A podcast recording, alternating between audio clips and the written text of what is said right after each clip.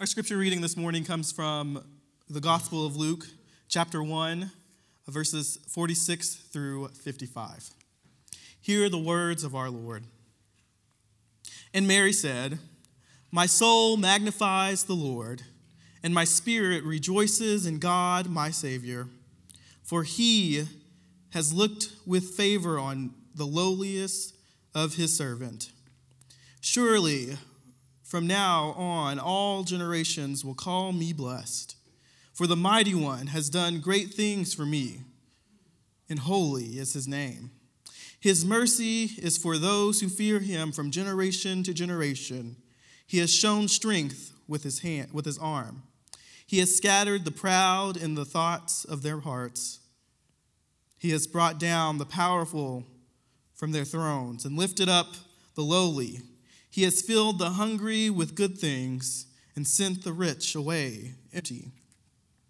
He has helped his servant Israel in remembrance of his mercy, according to the promise he made with our ancestors to Abraham and to, the, and to his descendants forever. This is the word of God for the people of God. Amen. So, as we are all aware, this is 100% the busiest and most stressful season of the year. It seems like right after celebrating Thanksgiving and being thankful for all that we have um, and all that we love, we find ourselves in this fight or flight mode, trying to make sure that everything is perfect for the celebration of Christmas. What I've come to realize over the years is that Christmas is a bit more enjoyable when you're a kid. It's harder to get in the Christmas spirit as an adult, at least for me, that is. But what always helps me get in the Christmas mood is listening to Christmas music, which should only be played after Thanksgiving. My nephews have introduced me to something called trap Christmas music, something that we listen to basically every day, but I warn you, it's not something meant for everyone. Recently, though, I was um, in Walmart doing some shopping with what it seemed like to be the rest of all of humanity jam packed in the store. And this Christmas song came on the radio, and it was called Christmas Means Love. After doing some research of the song, I found out that the song was written in 1965 and performed by the Soul Stirrers, an American gospel group. And as the song played, I reflected on the lyrics that were expressed. It was the 12th month of the 25th day. A little child was born.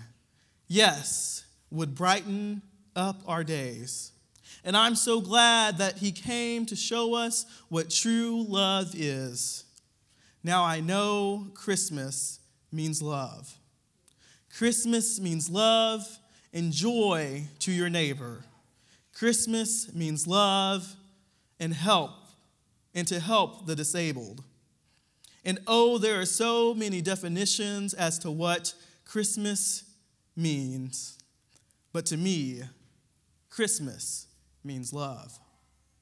God sent us a gift of love all those years ago, and as we reflect on that gift, it continues throughout the ages. Jesus' birth had been prophesied for centuries prior to him coming to the world. One reason many devoted, uh, and devoted and religious people missed out on the arrival of that first Christmas day is because he came wrapped in a way that they least expected. Many were waiting for a Messiah that would come with all the symbols of power and glory. Instead, the Messiah came wrapped in swaddling clothes, clothing, strips of cloth, just tattered, really. Instead of a grand palace, the Messiah came into the world through a stable used for feeding. Instead of a mighty warrior, the Messiah came as a baby, needing to be fed and changed. And as Mary recalled in our scripture this morning, the Messiah was born from the womb of the lowliest servant, Mary herself. We first hear about Mary in Matthew's gospel, but we get a little more detail in the gospel of Luke. God sends an angel to Gabriel to visit Mary, a virgin, pledged to be with Joseph. In those days, in Jewish uh, community, a pledge to be married was a very public contract that the couple was already considered husband and wife. And after a period of engagement, the bridegroom would come and get his bride, take her home, and they would live happily together. Mary and Joseph had very different plans about their future, but God had another plan for them instead. Gabriel approached Mary and said, Greetings, you are favored highly. The Lord is with you.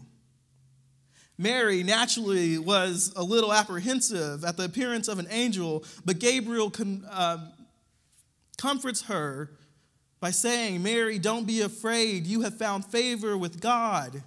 You will be with child and give birth to a son, and you are to name him Jesus. He will be great, and he will be called Son of the Most High. The Lord will give him the throne of his father David, and he will reign over the house of Jacob forever. His kingdom will never end.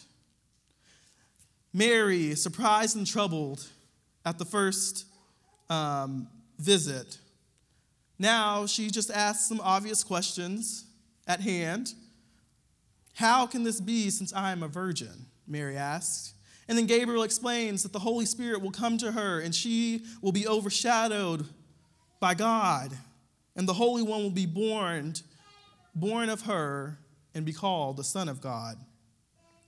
To further add credibility to his announcement, Gabriel mentions her cousin Elizabeth, who was old and barren, yet she still was six months pregnant, showing that nothing is impossible with God. All of her apprehensiveness was apparently gone, for she simply said, I am the Lord's servant. May it be within me as you have said. God's messenger stated that God's plan and Mary, uh, God's, God's messenger stated God's plans, and Mary, with one quick clarifying question, accepted God's will for her. And then, as found in our scripture reading, Mary praised the Lord with joy because of his special favor on her. She would be called blessed by all the future generations of believers. Mary, just a normal person, to be called blessed by all generations. That was something to be celebrated. Then she further praised God as the mighty one who had used his limitless power to do great things for her. Her praise expanded to include all who would benefit from the great act of God in making her the Messiah's mother. Generations to follow looking to God with faith would benefit from this divine mercy which was about to be sent through her, in spite of all of their sin and guilt. Mary's faith saw something much more that day. That day, the story of God's mercy Mary felt was now reaching its triumphant fulfillment. She saw this as an already accomplishment being made. What God had promised to Abraham and his descendants, God was bringing about in and through her with the Son being born. In carrying out his purpose of grace, God turns all of humans' ideas of greatness upside down. It's not the proud or the mighty rulers that are great, but it's the humble. It's not the rich, but the hungry. Here, everything comes from God and nothing comes from humankind. It is all about God's mercy, it's all about God's grace. And so intertwined with that mercy and grace is God's love for us all. The gods of many ancient religions are perceived as cold and distant, detached, with only passing interest in the matters of this world. It is unthinkable that these deities would want to become entangled with our lives, much less with our humanity. And yet, this is one thing that makes the God of Israel so very different than those other gods. God not only had interest in our world and our lives, but God took it upon God's self to become like us, to take on human flesh. What does it mean that God became like us? We know that God understands what we go through every day of our lives.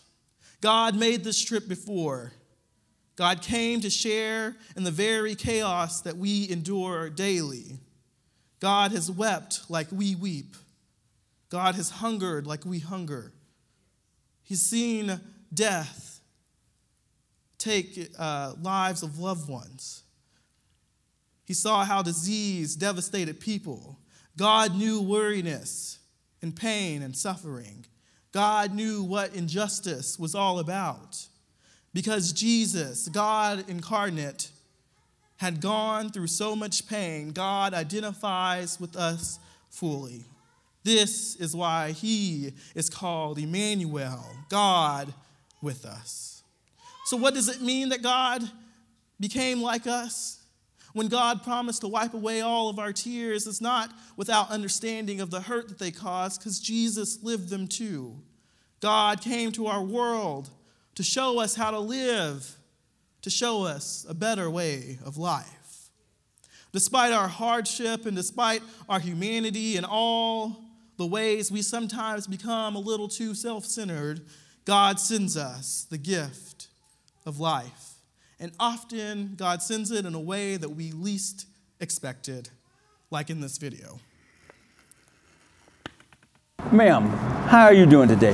You ready for Christmas? A lot of people ignore the homeless, but folks rushing past doing Moses today, sir? You like Elder may regret their haste. Yeah, I'm blowing it. Because this week, all people had to do was pay him some attention, Ladies! and he would pay them back doing? He wants you to have a in Benjamins.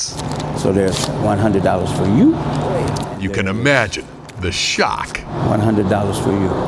Thank you. Oh, that's, that's what Christmas is all about. Moses' mission was financed by Secret Santa, Merry Christmas to you, sweetie. the same anonymous wealthy businessman who every year goes around the country handing out $100 bills to random strangers. What to do with this? But this holiday season, in addition to his normal giving, he came here to Phoenix Morning. Good morning. and recruited this most unlikely, homeless elf. I want to enlist you to help me.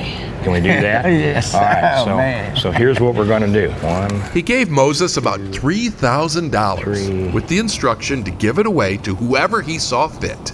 I think this will be a, a joyful experience for him. You know, it's a myth that you know the homeless just take. From my experience, the people with the least give the most of what they have. We saw that too. Uh, hey, come here for a minute. Come here. Danny McCoy put change in the cup, even though he has seven kids, and until this moment, This is $100 for you, sir, for showing your kind heart. had no idea how he was going to buy Christmas presents. eternally grateful for for what he did.